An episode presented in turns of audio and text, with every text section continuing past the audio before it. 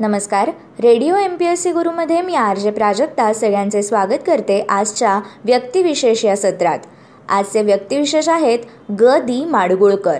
ग. दी. माडगुळकर म्हणजेच गजानन दिगंबर माडगुळकर. हे मराठीतील विख्यात कवी व पटकथा व संवाद लेखक होते. त्यांचा जन्म शेटेफळ या गावी एक ऑक्टोबर एकोणीसशे एकोणीस रोजी झाला. त्यांचे शिक्षण आटपाडी कुंडल आणि औंध येथे झाले. गणित विषयामुळे मॅट्रिकची परीक्षा ते उत्तीर्ण होऊ शकले नाहीत. पुढे घरच्या गरिबीमुळे चरितार्थासाठी त्यांना चित्रपट व्यवसायात काम करावे लागले. लहानपणापासूनच गदी माडगुळकर यांना लिहिण्याची नकला करण्याची आवड होती. तिथे त्याचा उपयोग झाला.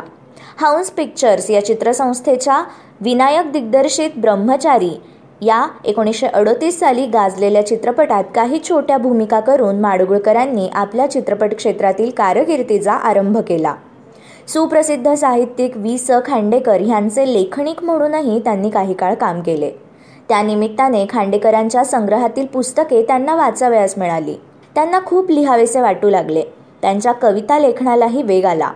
नवयुग चित्रपट लिमिटेड या चित्रसंस्थेत के. नारायण काळे यांच्या हाताखाली सहाय्यक दिग्दर्शक म्हणून काम करण्याची माडगुळकरांना संधी मिळाली. तेव्हा चित्रकथेची चित्रणप्रत कशी तयार करतात हे त्यांनी अगदी जवळून पाहिले.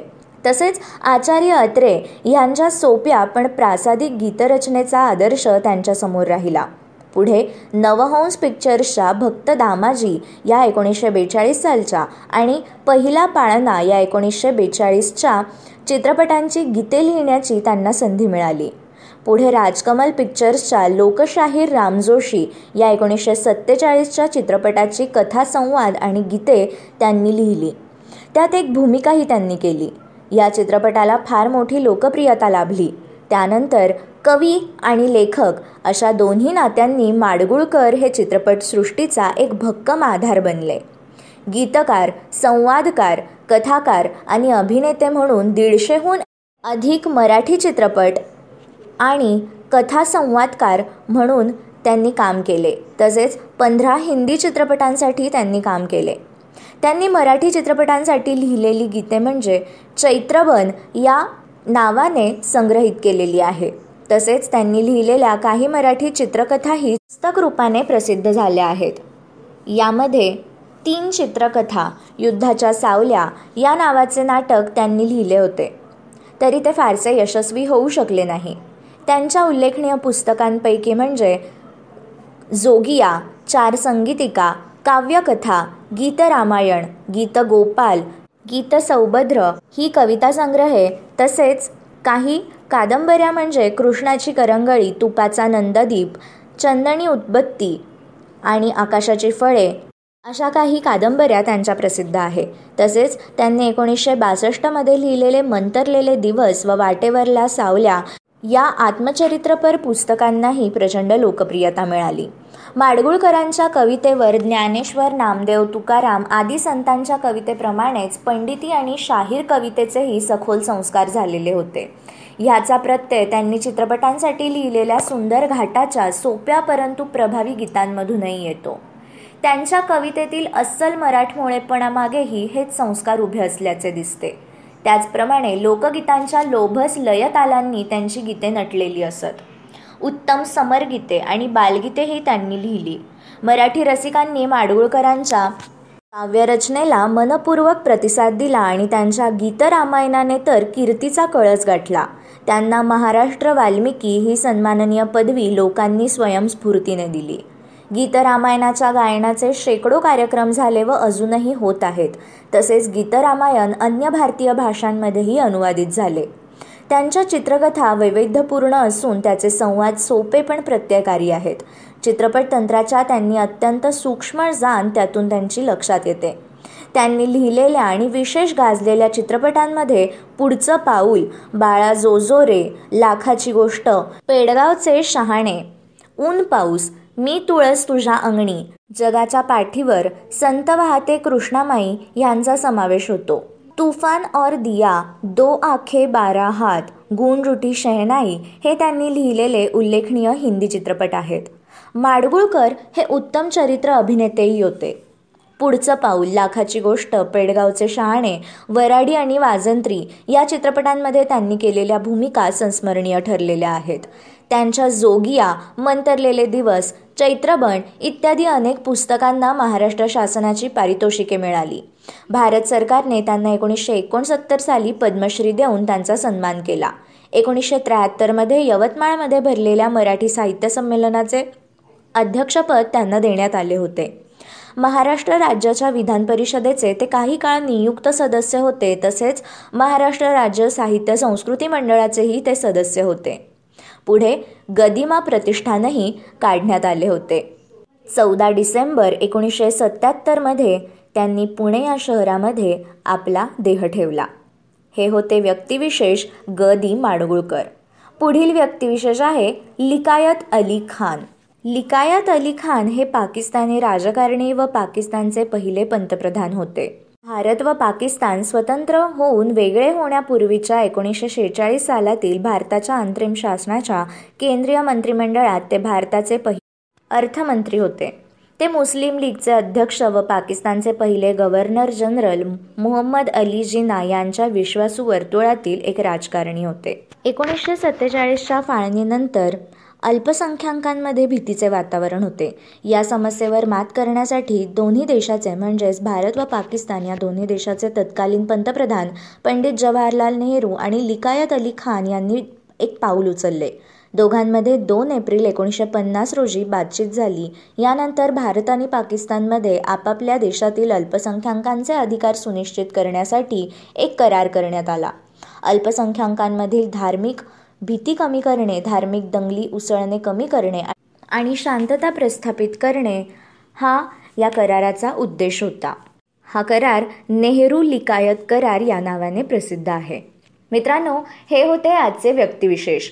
अशाच माहितीपूर्ण व्यक्तिविशेषांसाठी stay tuned to radio M P S C Guru. आमचा हा कार्यक्रम तुम्हाला कसा वाटला यासाठी तुमचा फीडबॅक जरूर कळवा. त्यासाठी आमचा व्हॉट्सॲप नंबर आहे eight six nine eight eight six nine eight eight zero अर्थात शहाऐंशी अठ्ठ्याण्णव शहाऐंशी अठ्ठ्याण्णव ऐंशी. ऐकत रहा radio M P S C Guru spreading the knowledge powered by spectrum academy नमस्कार मित्रांनो radio M P S C गुरुमध्ये मी आलजे प्रिया तुम्हा सर्वांचं मनापासून स्वागत करते. विद्यार्थी मित्रांनो आपण व्यक्तिविशेष या सत्रात काही विशेष व्यक्तींची माहिती ऐकत असतो. आज आपण अशाच एका अवलियाविषयी माहिती जाणून घेणार आहोत. हा अवलिया कोण आहे? विद्यार्थी मित्रांनो सगळ्यात पहिले आपण विमानानं आता नेहमीसारखा प्रवास करायला लागलो आहोत. म्हणजे विमान कोणाला माहीत नाही असं शक्यतो होत नाही. मग तुम्हाला प्रश्न पडला असेल की मी हे सगळं का सांगते? तर मित्रांनो बोईंग नावाची एक विमान कंपनी होती. या कंपनीचा जो जनक होता तो म्हणजे विल्यम बोईंग आज त्याचा जन्मदिन. त्यामुळेच आज आपण आपल्या व्यक्तिविशेष या सत्रात विल्यम बोईंग यांच्याविषयी जाणून घेणार आहोत. बोईंग कंपनीचे जनक विल्यम बोईंग यांचा जन्म एक ऑक्टोबर अठराशे एक्क्याऐंशी रोजी झाला. बोईंग कंपनीचा संस्थापक विल्यम बोईंग हा लाकडाचा व्यवसाय करायचा. त्यातूनच त्याने बोटी बनवायचा धंदा सुरू केला. आणि पुढे नौदलाने त्याचं काम बघून नौदलाकडून ऑर्डर्स मिळाल्या. त्यानंतर तो विमान बनवायच्या व्यवसायात पडला. तो कायमचाच. एकोणीसशे तेहतीस साली त्याने युनायटेड एअरलाईन्ससाठी संपूर्ण धातूचं विमान बनवलं. हेच ते बोईंग दोनशे सत्तेचाळीस. पुढे त्याला अमेरिकन लष्कराने नव्या पद्धतीची बॉम्बर विमाने बनवायची ऑर्डर दिली. हे काम कठीण होतं पण आव्हान स्वीकारायला बोईंग कधीच कचरत नसे. त्याच्या या गुणधर्माचं उदाहरण म्हणजे एकोणीसशे एकोणतीसमध्ये अमेरिकेत मंदीची लाट आली तेव्हा हवाई दलाला एक विशिष्ट तऱ्हेचे आणि अत्याधुनिक विमान हवं होतं. त्यावेळी ते विमान बनवणं म्हणजे अत्यंत खर्चिक बाब होती. तरी बोईंगनं यात सर्वस्व पणाला लावलं. कारण जर का डिझाईन तयार करून ते खपले नाहीत तर पूर्ण कंपनीच रसा तळायला जाणार होती. बोईंगला चार इंजिनाच्या विमानाची ऑर्डर मिळाली आणि त्यानं ते बनवलं देखील. पण त्याची चाचणी सुरू असताना वैमानिकाच्या चुकीमुळे ते विमान कोसळलं आणि सरकारने बोईंगची ती साडेतीनशे विमानांची ऑर्डर रद्द केली. झालं. सर्वस्व पणाला लावलेल्या बोईंगची शेवटची घरघर सुरू झाली. पण यावेळी बोईंगला वाचवलं ते पॅनम या विमान वाहतूक कंपनीने. पॅनम आणि बोईंग यांच्या संबंधातून जन्माला आलं ते ऐतिहासिक असं बोईंग सातशे सत्तेचाळीस हे विमान. ही विमानं बनवायला जो कारखाना काढला त्याची नोंद गिनीज बुक ऑफ वर्ल्ड रेकॉर्डमध्ये घेतली गेली. विमान तयार करण्यासाठी एका खूप मोठ्या आणि खर्चिक अशा विंड टनेलची गरज असते. असा विंड टनेल बनवणारी जगातली पहिलीच कंपनी ही बोईंग ठरली. दुसऱ्या महायुद्धाने बोईंगला बऱ्याच प्रमाणात साथ दिली. तिकडे माणसांचे जीव का जाईनात पण फ्लाइंग फॉट्रेस म्हणून ओळखले जाणारे बी सतरा हे विमान आणि त्यानंतर आलेली बी चोवीस आणि बी एकोणतीस ही विमाने खूप गाजली. नागासाकीवर जगातील दुसरा अणुबॉम्ब पडला तो बोईंगच्या बी एकोणतीस या विमानातूनच. युद्धात बोईंग कंपनीला बराच नफा तर झालाच पण अमेरिकन हवाई दलाशी त्यांचे संबंध अधिकच निकटचे झाले. त्यामुळे जेट इंजिन्सविषयी आतली माहिती मिळण्यास मदत झाली. स्वतःचा विंड टनेल आणि जर्मन जेट फायटर विमानाची इत्थंभूत माहिती याच्या जोरावर बोईंगने बी सत्तेचाळीस आणि बी बावन्न ही बॉम्बर विमाने तयार केली. यामुळे जेट तंत्रज्ञानात बोईंगचं नाव खूपच गाजू लागलं. याच जोरावर पुढे बोईंगने सहाशे कोटी डॉलर्स खर्चून दोन हजार बी सत्तेचाळीस विमाने बनवली. ती एवढी यशस्वी झाली की अमेरिकन सरकारने त्यांना बी फिफ्टी टू ही खूपच मोठ्या ताकदीची विमानं बनवण्याची ऑर्डर दिली. प्रवासी वाहतुकीसाठी जेट इंजिन्स असलेली विमानं वापरायला अजून परवानगी नव्हती. कारण ती त्यासाठी सुरक्षित आहेत की नाहीत याबद्दल चर्चा सुरू होत्या. त्यामुळं ती विमानं बनवली तरी स्वीकारली जातील की नाही ही फार मोठी रिस्क होती. यशस्वी झाले तर बोईंग फारच वर येणार होते आणि जर फसले तर सर्व कंपनीज बंद पडणार होती. पण बोईंगने ती रिस्क घेतली आणि बनवलं प्रसिद्ध असं बोईंग सातशे सात हे विमान.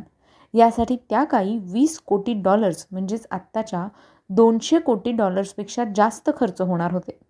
तो खर्च वसूल व्हायलाच जवळपास दहा वर्ष लागणार होती. त्यानंतर नफा मिळणार होता. पण तरी देखील बोईंग यांनी ही रिस्क घेतली. तेवढ्यात डगलस कंपनी ही स्पर्धेत उतरली आणि किमती पडणं सुरू झालं. बोईंग सातशे सात आणि डगलस डी सी आठ या विमानात अटीतटीची स्पर्धा सुरू झाली. या सगळ्या स्पर्धेतून बोईंग सातशे सात यशस्वीपणे बाहेर पडली. स्पर्धक दूर फेकले गेले. दोन हजारच्या दशकात बोईंगची परिस्थिती स्पर्धेच्या तुलनेने घसरली.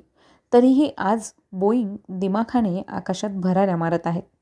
विद्यार्थी मित्रांनो ही बोईंग कंपनी उभा करण्याचं सगळं श्रेय जातं ते म्हणजे विल्यम बोईंग यांना. आज जे बोईंग विमानं अस्तित्वात आहेत ते केवळ विल्यम बोईंग यांच्या रिस्कमुळे असं म्हटलं तरी झाले तेव्हा मित्रांनो या विल्यम बोईंग बोईंग कंपनीचे जनक असणारे. यांचं अठ्ठावीस सप्टेंबर एकोणीसशे छप्पन्न रोजी निधन झालं. तेव्हा मित्रांनो आज त्यांचा जन्मदिन होता. त्याच निमित्ताने आपण त्यांच्याविषयी ही माहिती जाणून घेतली.